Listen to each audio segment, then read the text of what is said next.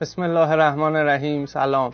خب امروز ولنتاین بود و شما میدونید که یه عده سرشون بره ولنتاینشون نمیره.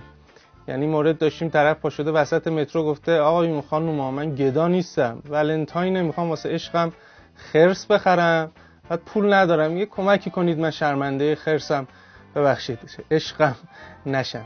خب حالا ممکنه مثلا شما بگید که یه عروسک خرس مگه چقدر قیمتیشه که واسش گدایی میکنن و اینا.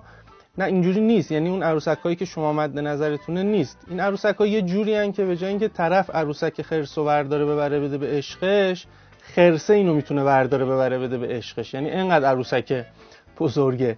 بعد اینا اعتقاد دارن هر چقدر خرسه بزرگتر باشه، عشقشون و زندگیشون و اینها خیلی محکمتر و پایدارتر خواهد بود. حالا جالبه که خود خرس در طبیعت اصلا به این چیزا اهمیت نمیده، یعنی کلا پایداری و عشق و زندگی و خانواده و اینا واسش مهم نیست. خرسا تکی زندگی میکنن، یعنی خرس نر جناب شوهر واسه خودش زندگی میکنه و این زن هم بیچاره خودش زندگی میکنه، بچه هم خودش بزرگ میکنه و اینا.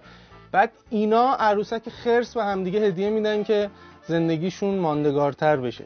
خب من امروز رفتم یکم زیادی تو اینترنت جستجو کردم ببینم مقاله‌ای چیزی وجود داره مثلا نظر تاریخی اینا که چرا عروسک خرس شده نماد این روز و عشق و از اینجور چیزها.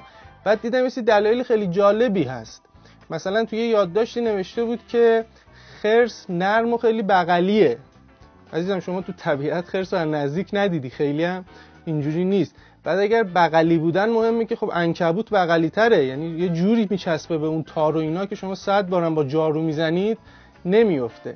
یا مثلا دیدم توی یادداشت دیگه خیلی جدی و کاملا بدون شوخی گفته بود که عروسک خرس خیلی گوش شنوایی داره و شما هر چقدر واسش درد دل کنید و اینها گوش میده و خسته نمیشه. انگار که مثلا عروسک گراز رو شما واسش درد دل کنید وسطش میگه بابا بس، پاشو برقا رو خاموش کن بخوابیم، بقیه‌اش بمونه فردا.